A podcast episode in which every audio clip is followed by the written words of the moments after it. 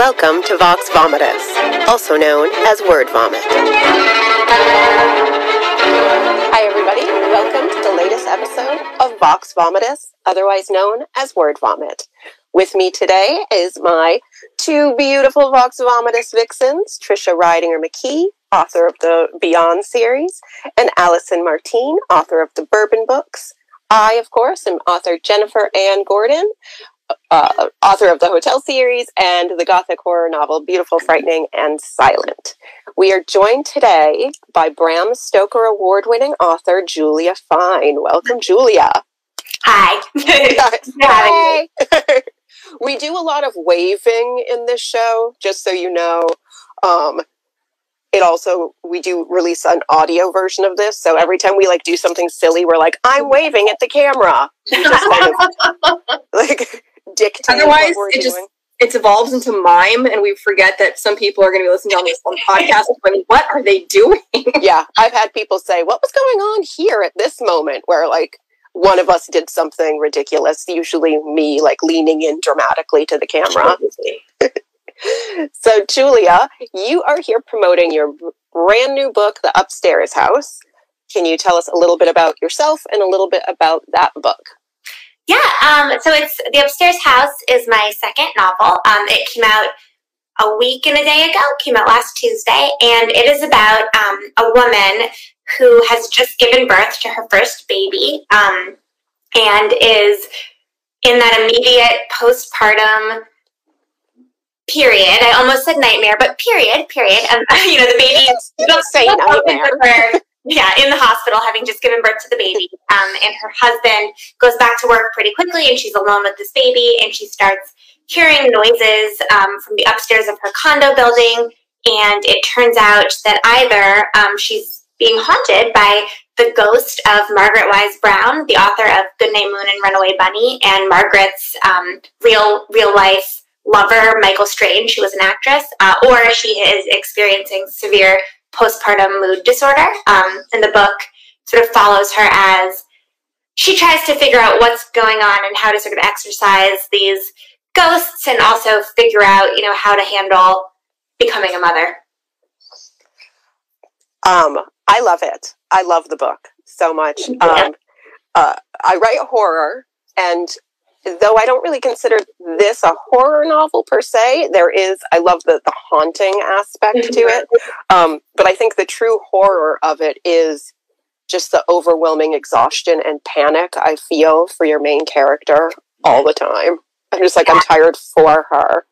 Uh, so you did a great job capturing that. I've never had children, but I've had obviously most of my friends have had children, and they've described very similar things, minus the ghost of um, you know Margaret Brown, and you know minus that. Uh, did you write this well, like right after you had your first? I, pretty soon after. So, um, when my son was born, I was very, I was the first of my sort of close circle of friends and family to have a kid. And so I was wildly unprepared for sort of what that postpartum period looked like. Um, I felt like I got a very, a fairly good sort of idea of like what pregnancy, even childbirth was um, from literature and movies and just sort of general the way we just talk about it culturally. Um, but I had not really, I just didn't know what to expect and was totally unprepared for, you know, waking up every two hours to nurse a baby and just how, how much of myself I would have to give and how dependent this baby would be and just sort of what it would mean physically and mentally. Um, to go from to being just responsible for myself to having this new baby. Um, and so in in that immediate period, I really was not doing any writing. I wasn't doing any reading. I was super overwhelmed and unprepared. Uh, but as I got further from it, I started thinking about how not strange, but how how um, how important it was to have literature about that time and what I would have wanted to have read and what I would want to know. And the more I talked to, um, as my friends had kids or as I made friends who had babies of a similar age, uh, a lot of the things we talked about, we went through similar experiences, but while we were going through them, you know, those who didn't have uh, older siblings or friends who had just done it, um, or people who were willing to sit them down and say, you know, this is what you can expect. Like brutally honest about how difficult it can be. Um, you know, we thought we were sort of alone in some of these feelings, and so my my thought was if I could write a book um, about that period that felt authentic and genuine and sort of gave the experience, you know, wasn't necessarily my, obviously I was not haunted, um, wasn't my experience. Not judging, not um, judging. If you, if you had a relationship with Michael Strange, who was a ghost, I wouldn't judge you for that. um, yeah, yeah, I was interested in um, depicting that in the book. And so that was sort of part of the impetus. And then also having just had a baby, I um, was reading a lot of Good Night Moon to my baby who would not sleep. And they say, um, yeah, they say for to get your baby to sleep, they say do sort of have a, have a routine where you do the same thing every night with like so you sing the same song and you use the same smelling lotion, you know, and you read the same book. So I read Good Night Moon and I just got more and more obsessed with Good Night Moon and how I just wasn't sick of it. Why wasn't I sick of it? It was my millionth reading. I was still in this book. What was going on? Um, and so I looked up the author, and Margaret Wise Brown was so fascinating. And that immediately I knew, you know, this is the this is my next book because she. I feel like she. I felt like she, she deserved to be sort of memorialized. Um, so a lot of the stuff about her, basically everything about her in the book, um, is based on her biographies and her letters and sort of her actual life. Well, you reading your book, I did go down uh, the rabbit hole and look her up as well because I was like, I, as somebody who doesn't have children, I've only read Goodnight Moon one time, which is still weird for somebody who has no children to have read it just in a bookstore, like in a Barnes and Noble. it's like, huh, this is pretty good. Uh, so I did end up going down the rabbit hole with her, with Michael Strange, and and I was wondering like what came first, the your love for them or the baby, but now I it makes more sense. Yeah, it was baby, the baby. baby I think I knew, yeah, I was like you. I knew Goodnight Moon, but I really didn't know it well um, before but, myself. And I was just, I was going to say I, I assumed by the time I had gotten through some of the details that you either had recently had a baby or were right there, like you were the sister of someone, because a lot of the details I mean, I have three kids and I've had all of them within the last 10 years. All of those things aren't things you would necessarily read about, but you would experience from the mesh panties to the ice packs down there. All of those are details that, again, these are things they don't really talk to you about. And it's like almost a secret club where until you have it, no one's going to tell you these things. And then you're going, why did nobody tell me I was going to have a warm squirt bottle that I was going to be yes. rinsing my? I mean, TMI, I know, and I guess that's why people don't do that. and it's like, not though. but I, I, thought I thought that was one thing the book did so well was really capture these things like detail by detail mm-hmm. to fill out this experience that is it is a short period of time, and probably a lot of us once it's over, you just kind of let that go because you don't need to hold on to it but I don't think I've ever read anything that has that kind of account. Like, yes, people have babies in books, but not that immediate postpartum. Now I'm home with the baby and there's nobody watching me, and what do I do now? Right. Yeah, it was the details that like, ground this story into a reality so well. I didn't know about the mesh panties. I didn't know about the ice pack. I was like, that can't possibly be real. Real. I messaged my best friend, and she was like, oh, yeah, oh, yeah. it's real. And I went, why didn't you tell me? And she said, well, I thought you still might have kids someday. and I was like, we don't want to scare you from that club. yeah, she really. Oh, that, yeah. Before I had, um, before my son was born, I asked my mother, I said, you know, what do you want to tell me? She said, I'm not going to tell you anything because it'll just be too. and I think she had a very difficult like with me personally. She had all sorts of issues, um, and I had fairly you know like I had fairly sort of routine um, labor and delivery for both of my children. I now have two, um, but yeah, it's like people it's funny because for me the the postpartum stuff was harder than when you're in the hospital and you've got doctors and well if, if you're having a hospital birth or even if you're having a home birth you should have somebody um, somebody should be there. But uh, yeah but if you're in the hospital as I was it feels very like okay somebody else can handle this. They're telling me what to do. I you know the baby if the baby cries like the nurse can come rock the baby and then all of a sudden you're at home and you're in charge. And um, so that to me was a lot scarier. But like you said, that's the thing that we don't talk about. We talk a lot about like, you know, oh, are you going to get an epidural? But not, you know, are you, you know, what are you going to do at 4 a.m. when you're falling asleep and your baby's still crying and nobody's there and the pill, you know, so. Um, I felt like, yeah, I feel, I, I feel very strongly that that's con- these are conversations um, that should be more in the forefront, sort of of what not only women but just like we talk about generally as a society because so many people have babies and so many people go through this and if we can depict you know all of these other formative experiences that really change people um, we should also be talking about this experience which is just such a drastic physical and emotional transformation um, which i think is why it sort of lends itself to um, sort of a horror-esque yes. novel well, and we talked a lot. Jen and I were going back and forth about okay, so we were looking at what the categories were on Amazon to see how it was classified. Because when when I found out you were coming on, I just I downloaded the book and started reading. I didn't know what I was getting into at all. And then Jen's like, "Well, it's horror," and I'm going, "This is horror." Okay, I can see where we're going. Where some of this being horror, but when you were writing it, did you go? I want to write a horror story, or I want to write a thriller, or did it just become this thing, and then someone else told you where to shelve it? Yeah, um, I I was definitely conscious of sort of some of the horror tropes that I was using. Um, there is sort of, you know, a long tradition of sort of ghosts and possession and haunted houses and poltergeists that I'm accessing there. Um, and I think like the build of the book sort of follows a more traditional horror novel where, you know, the things, it just escalates and escalates and escalates. And then you have, you know, whatever that cathartic, creepy, scary, you know, final moment is. Um, but I don't I, when I'm writing, don't necessarily think like I'm writing a book that's in this particular genre. I definitely think like, okay, here's how I can use these elements of whatever the genre is, and like definitely of you know suspense or of um, my first book. I was sort of writing about fairy tales, but I it's never you know I don't think I consider it like literary fiction, and I think that people who pick it up expecting sort of you know, a flat out horror novel or a flat out um, it's like in divorce fiction for you know for some reason. We had a conversation about it, and we're going. Yeah.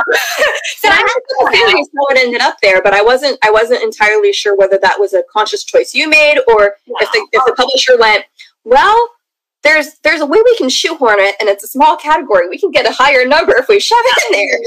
Maybe they're the, they're the ones who are the, the brains behind. The brains. I, I just write the book.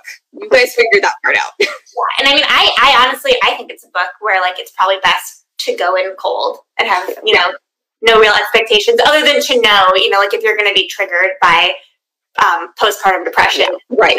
For you.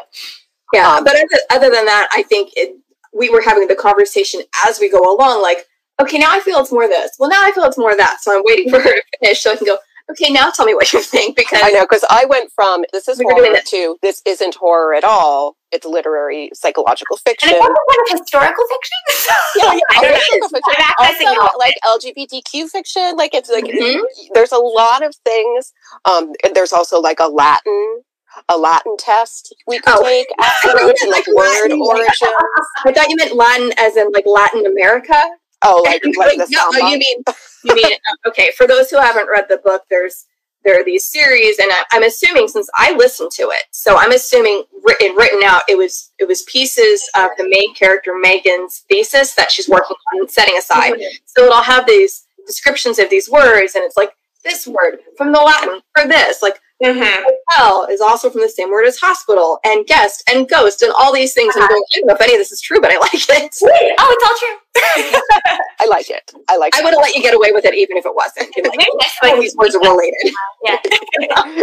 I know. I was, I was so excited. I use one Latin word in my current work in progress, and I do define it. And I was like, I'm so original. And then I was reading yours, and I'm like, no, I'm not original at all and I, I mean, I, I felt like for this book particularly, um, I think because I was writing, so the book is it's about Margaret Wise Brown um, and her personal life, but it's also about her professional life. And professionally, she sort of came up in this tradition of progressive early childhood education and these new books that were being written for children. And it was sort of like um, if you were to take, you know, like James Joyce or Gertrude Stein and write it for children is sort of what they were doing. They were saying like let's basically like write modernist literature for kids where it's about like the physical present moment and you're much more um, like situated in space and it's about the physical experience. And so that's why you get things like a fire truck goes beep beep as opposed to um, before like the 1930s uh, when books for kids were either there just were no books for kids or it would be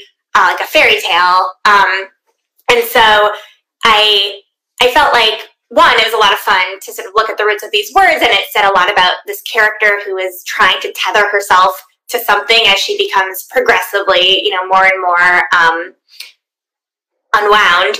Uh, but also, it tied in, in my mind, to this idea of you know Margaret Wise Brown and how how carefully she chose the words in her books. You know, like they're not. It's not just like oh, she came across this nice idea about a book to say goodnight to things. You know, like a lot of kids' books say to things. It's not like she just said, you know, let's draw pictures of bunnies, kids like bunnies. Like she was very, every word was so carefully chosen. And they went, you know, she like combed over the manuscripts and it was really, it was, you know, it, it's art, it's literature in the same way that writing for adults is art and literature, which um, is another part of the book is like, yeah. did she feel like it was art and literature? Um, and in her day, sort of was she respected for what she was doing? And the answer is sort of. Um, but it was really interesting because she herself, um, like the historical Margaret Wise Brown, was very um, self-deprecating about, you know, I just write books for kids, but like these aren't just any books for kids. These are sort of the seminal books for children, and they're poems, really. Um, so all this to say, the etymology was, you know, my attempt to sort of get that conversation going well. Well, and I was going to say one of the later things that happens. There's a, a, it's not a spoiler or anything, but there's a conversation where they almost focus group one of the books and one of the children points out that's not the kind of noise a car makes. It sounds like this. And then they change it to actually capture what a child's experience with these noises. So it's not even just like we're talking down to these kids but we are actually seeing them as these are our audience members these are our intended readers what would they perceive? And let's have our book reflect that. Um, but what you brought up about the self-deprecating and whether she thought what she was doing mattered that part just really hit home for me because you have this whole second storyline about Margaret and Michael, and Michael like constantly putting her down about you just write books for kids. You know, when are you going to write a grown up story? When are you going to do this? And we've had conversations many times about which genres are looked down upon, or if you're just writing for children. And I just wish we could get just everybody now and back then over the whole idea of, well, you only do this or you only do that embrace what you do and if you do it well let's applaud that versus go well you aren't writing literary so that's just it's commercial or oh, genre go away. That kind of thing. It's just the elitism it, it, goes to show because michael strange who was margaret's partner um, who the one who was telling her you know you only write books for kids do something serious. No, nobody knows who she is. Nobody she was a poet. She sort of had a sort of the equivalent of she had sort of the equivalent of a podcast back in her day. She yeah. um, but and she like was a playwright, but nobody nobody knows her except in the context of Margaret Wise Brown. Um, and there's like one or two. She's married to John Barrymore, so that also she you know she was like he was her second husband and she was his third. I don't know. So you know it's not even not even like the you know uh, romantic interest, but yeah. So she when you look at what whose work um, has stuck around right. and how how how they're being read today, it makes it even sadder, you know. Mm-hmm. But it also feels very like, okay, well, if in this moment somebody, you know, like I, I just wrote a book about, like you said, like mesh panties for postpartum women. Like there are people who are like, this is not serious, you know, but it it is it is to me, it is to all of us who, you know, have experienced and those who haven't should take it seriously. But more importantly, like what what somebody says about it today isn't a reflection um, on what sort of ha- how it will go down in history, depending yeah. on you know. I'm, you know, the, the implication my book is going to go down in history, but, but I think you, know what I mean. And I think no, you you're, no, your point of you can apply exactly. that children's writing, and you just don't know what's going to resonate and how people are going to be impacted. And so I think you know it's short sighted to say that you know there's like one arbiter of what is important in in writing. Right, because her stuff stood the test of time, and you can ask around. Even Jen, who's like, "I don't even have kids, and I read this book. Yeah. This is something that was known." And it was funny because as I was reading your book, and it's it does start with the story of Michael just a little bit there before getting into Megan in the the present day. I had never heard of her, and it wasn't until the Goodnight Moon came up that I'm going, "Oh wait, these are real people." I thought they were fictional until that came around, and I went, "Oh." I wonder if they're all real. And then, of course, I fell down the same rabbit hole Jen did. Because I had no idea. I mean, I knew the name Barrymore, and I, I figured, okay, well, I'm assuming then if you're using them, you're using them uh, accurately historically. But they didn't stand the test of time. I mean, the Barrymore family did, but Mhm. Michael Strange really didn't. And Goodnight Moon did. Yeah. Trisha, do you have any questions? I, I do actually. Um, the story is just so it's so gripping, and it's almost like um, they blend so well, but it's like two separate parts because there's the part about Margaret and everything else, and there's so it almost gives you a break from the story. It's almost like you're getting so drawn in, and then here's this break to kind of give you. And also, um, it's kind of a two-part question because your first book, um, "What Should Be Wild," um, and you even said it, it was like fairy tale-ish, you know, which is very different from this book. how do you how do you do that? Especially you know two separate you know two books that are completely different, and then you have this one book that has very different parts in it that do blend well together. Um, do you write one part out separately? Um, do you write one part then the next part?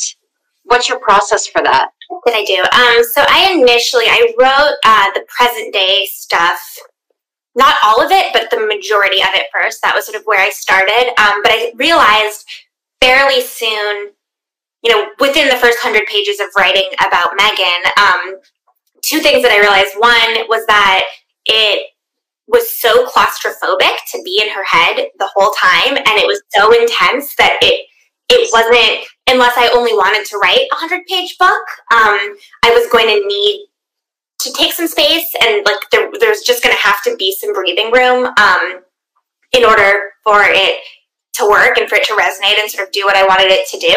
Um, and I also realized that if I was writing about sort of Megan's relationship to Margaret Wise Brown, I was going to have to show the reader who Margaret Wise Brown was, and I was going to have to figure out a way to sort of get all of that backstory um, and all of that exposition sort of in, into the reader's mind so that then they could go and see what I was trying to do later on in the book. Um, and so I hit upon it took a while. I sort of was playing back and forth with how I was going to do it. Would it be sort of her just sort of flat out saying this is my research for three chapters? Would it be um, you know like uh, actual letters from um, you know Margaret to Michael and vice versa, which I, I have a few excerpts there, but I, that ended up just being epigraphs. Um, and I finally realized like having Megan's dissertation, uh, which is about Margaret, was the solution because it let me um, it let me jump. You know, it, it provided those breaks um, so that it wasn't just all sort of psychosis all the time. um, and it also gave all that exposition, and I could just because it's not a real dissertation, I could just sort of cut it off when it started to get boring, and so I gave like just the details the reader needs and, and then I could just stop um, and I could jump to the next thing. And it provided, um, it also ended up, and this wasn't as conscious, but retrospectively, I think it also shows you sort of who Megan was before Yes. she had a baby, which that is what I was going to say. she's Yes. so you know, because so much of what's happening is she's trying to figure out who she is now that she has a kid. Um, and I always knew I wanted to start it like right in the hospital. The baby's born, the book starts. Um, and so this was a way to sort of cheat almost and show, you know, she what her life was before she was a mother.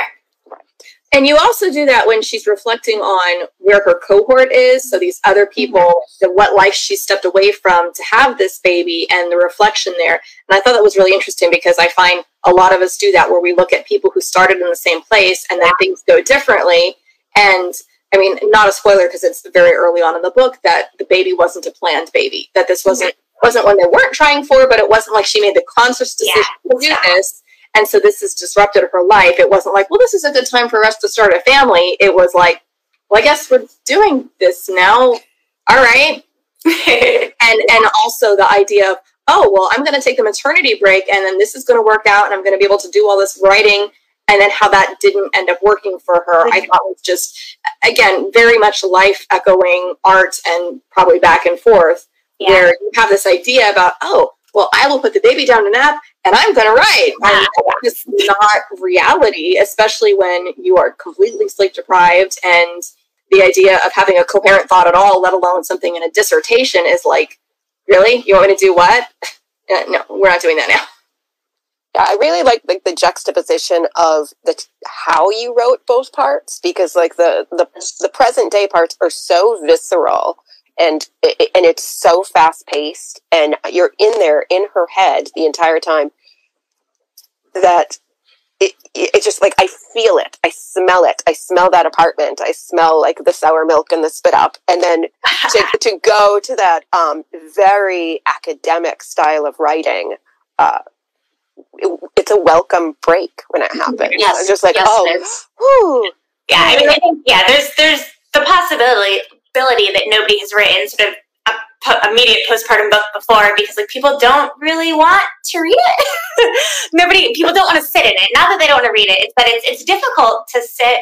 It's hard enough to sort of experience it, um, and I think especially watching somebody struggle and watching as you know she doesn't really you know, it's not like, oh, she struggles and someone comes to help her. It's sort of like she just continues to flail around and you just watch her as it gets progressively more difficult and she sort of burns any bridge toward help. Um, so yeah, I think having having the book not just be that was really important.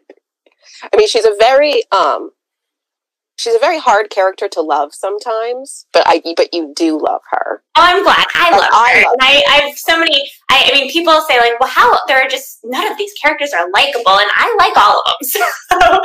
So Every book I've ever written, people have said none of your characters are likable. And I wrote a book about a woman whose baby died right after she gave birth, and I spent mm-hmm. you know a whole book in her head slowly going crazy. And people are like, "This is a downer." I'm like, yeah, "It was supposed to be."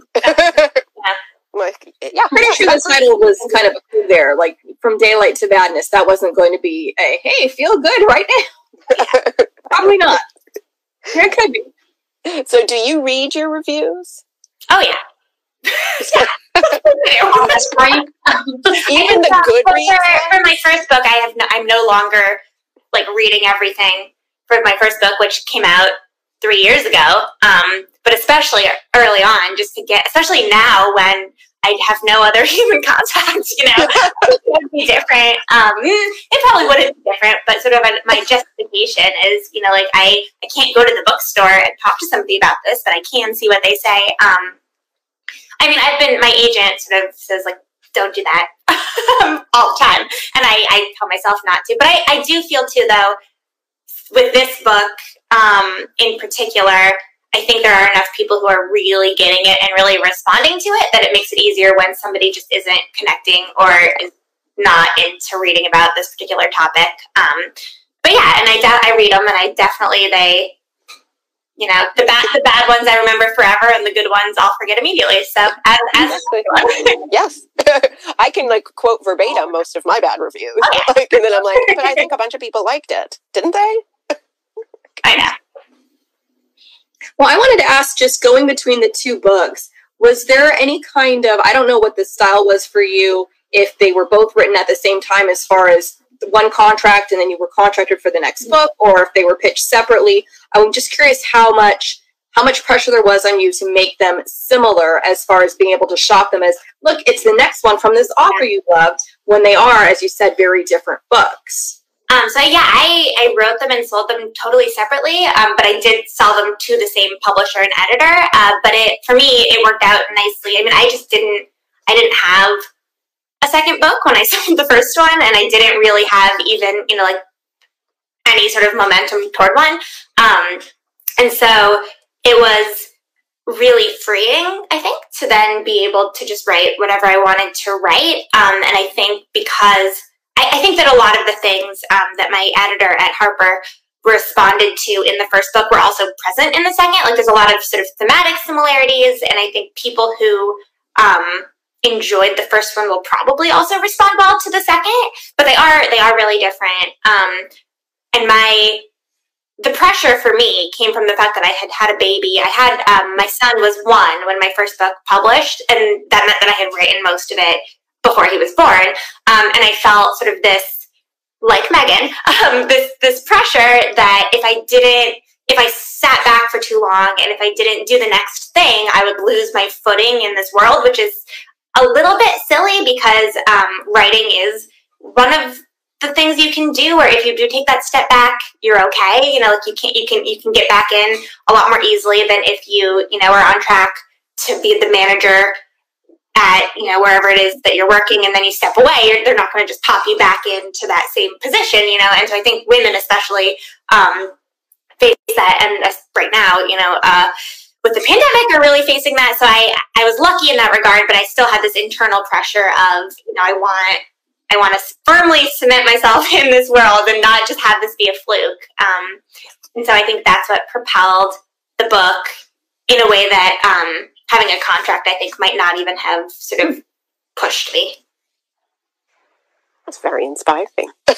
so, was the first book that you published was that the first book that you queried then, or did you have other books? Yeah, it was the first book that I queried. Um, it was not the first book that I wrote, but it was the first book that I wrote that was worth showing anyone. you know, I, yeah, I had I I had tried, um, and I was in the middle. Um, so I was I my first book was my thesis uh, for my MFA, and I had come into the MFA with this other book that I thought I would would be the book that I sort of came out of the program with, um, and I just sort of started for some class this other thing, and everyone said, "No, this is so much more interesting." um, yeah, work on this. but it was it was valuable in that I was sort of navigating how to write a book. Um, it, I think it is I think one of the things that can be really discouraging for newer writers is this idea that like you can't I mean some, maybe some people can but for me I couldn't just jump in and do it immediately like I needed to have a project that didn't work first because it's such a it's so different like writing a novel is just really different from anything else I have ever done um, and I think to be able to sort of play around with it and say okay well now I know you know how I can't even tell you exactly like the tangible things that I learned, but I you know I I learned a lot from that book, um, and I was able then to write a book that I that was so much stronger and that I was ready to you know look for an agent with. Well, definitely, and I I know that whole idea of they talk about that practice book, and I've heard some authors say, "Oh, you've got this many bad words in you, you got to get them out of the way first. and then the joke is, well do, do the things I worked as a lawyer, do those count as some of the bad words, or does it have to be does it have to be short stories and all that?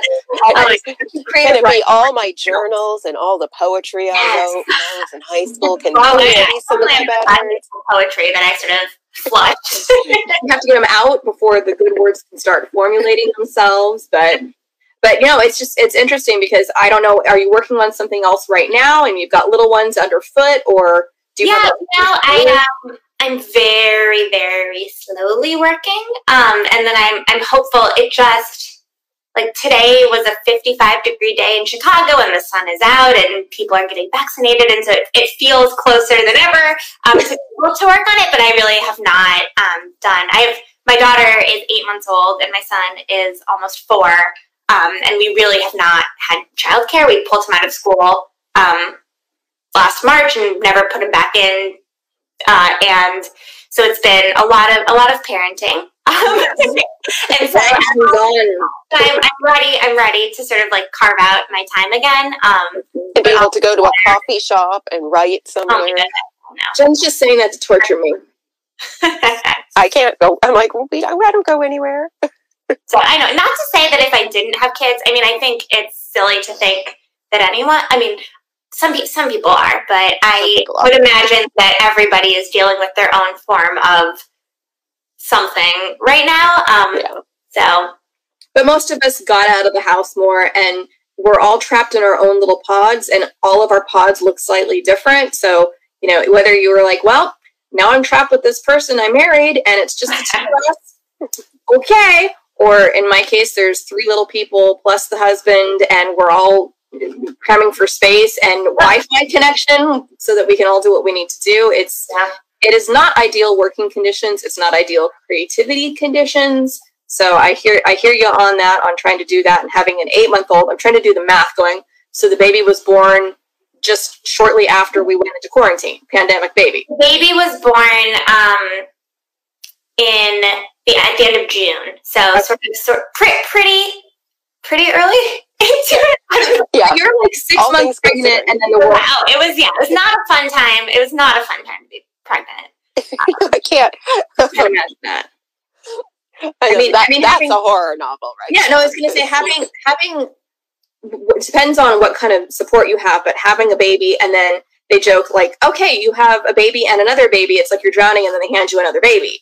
And doing that, and then you wouldn't have been able to have people come by and kind of tag you out because you're just shut down the whole time. Yeah, it was. I mean, we yeah, we really didn't have. Luckily, um, my husband has been working from home also since last March, and so having him, you know, having having a set of hands there was great. And he has really good. He had really good paternity leave, um, which again, like parental leave is super important. Maybe hopefully you read this book and you think like, oh hey, Yeah, the dash Mental is health there. yeah. paternal leave, maternal leave, all But that. yes, I, I mean, I was lucky, and I also felt it's funny.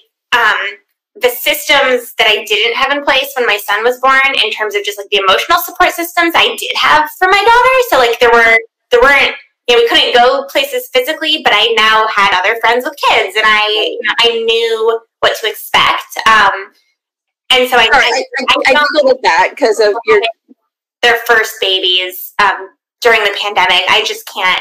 It's just everything sort of that I wrote about times a million. Um, yeah. So I was very lucky in that it was my second. Well, and I was giggling when you said the what to expect because that message board, that's one of the other tropes that you have because that was one of the things I love the most because I was on some of those boards, Oh, but yeah. only with my first because by the time the second one came, I'm like, I, I figured enough of this out. You guys don't know any more than I do. Let's move on. But just that idea that when you are the first one in your group or there's nobody kind of close to you that you can ask these things, that you're literally asking strangers who are also just as clueless does this discharge look right? Is this right? And it's with just like yeah. Somebody- like, show up on there. So I love that you incorporated that because that also really cemented it as to this time because I know that if you had kids 20 years ago, they didn't have those kind of message boards. So on one hand, that's a cool thing that we have now, but on the other hand, it's kind of like, hey, a bunch of crazy people who are all talking to each other about the same crazy stuff. Maybe it's not the best thing. And then how some of the messages came through, it's like, hmm, where are those messages coming from? Those seem less less legitimate than some of the other messages might have been. Oh, ladies, I hate to cut us short, but we are out of time. Well, thank you. No, I'm making a pouty face for the people who are not making a pouty face. Um, thank you, Julia, for coming on the show. Thank you, Vox Vomitus Vixens, as always, for just being here and being amazing with great questions. Thank you to Roman Sorotin, our executive producer, I mean, our producer, and Pam Stack, our executive producer. Thank you to everybody at the Global Authors on the Air Network. This has been a copywritten podcast. Stay tuned next week. Next Wednesday, we have Sarah Langan on Vox So next Wednesday, 6 p.m. Eastern, 3 p.m. Pacific. And we will see you all then. Thank you. Thank you.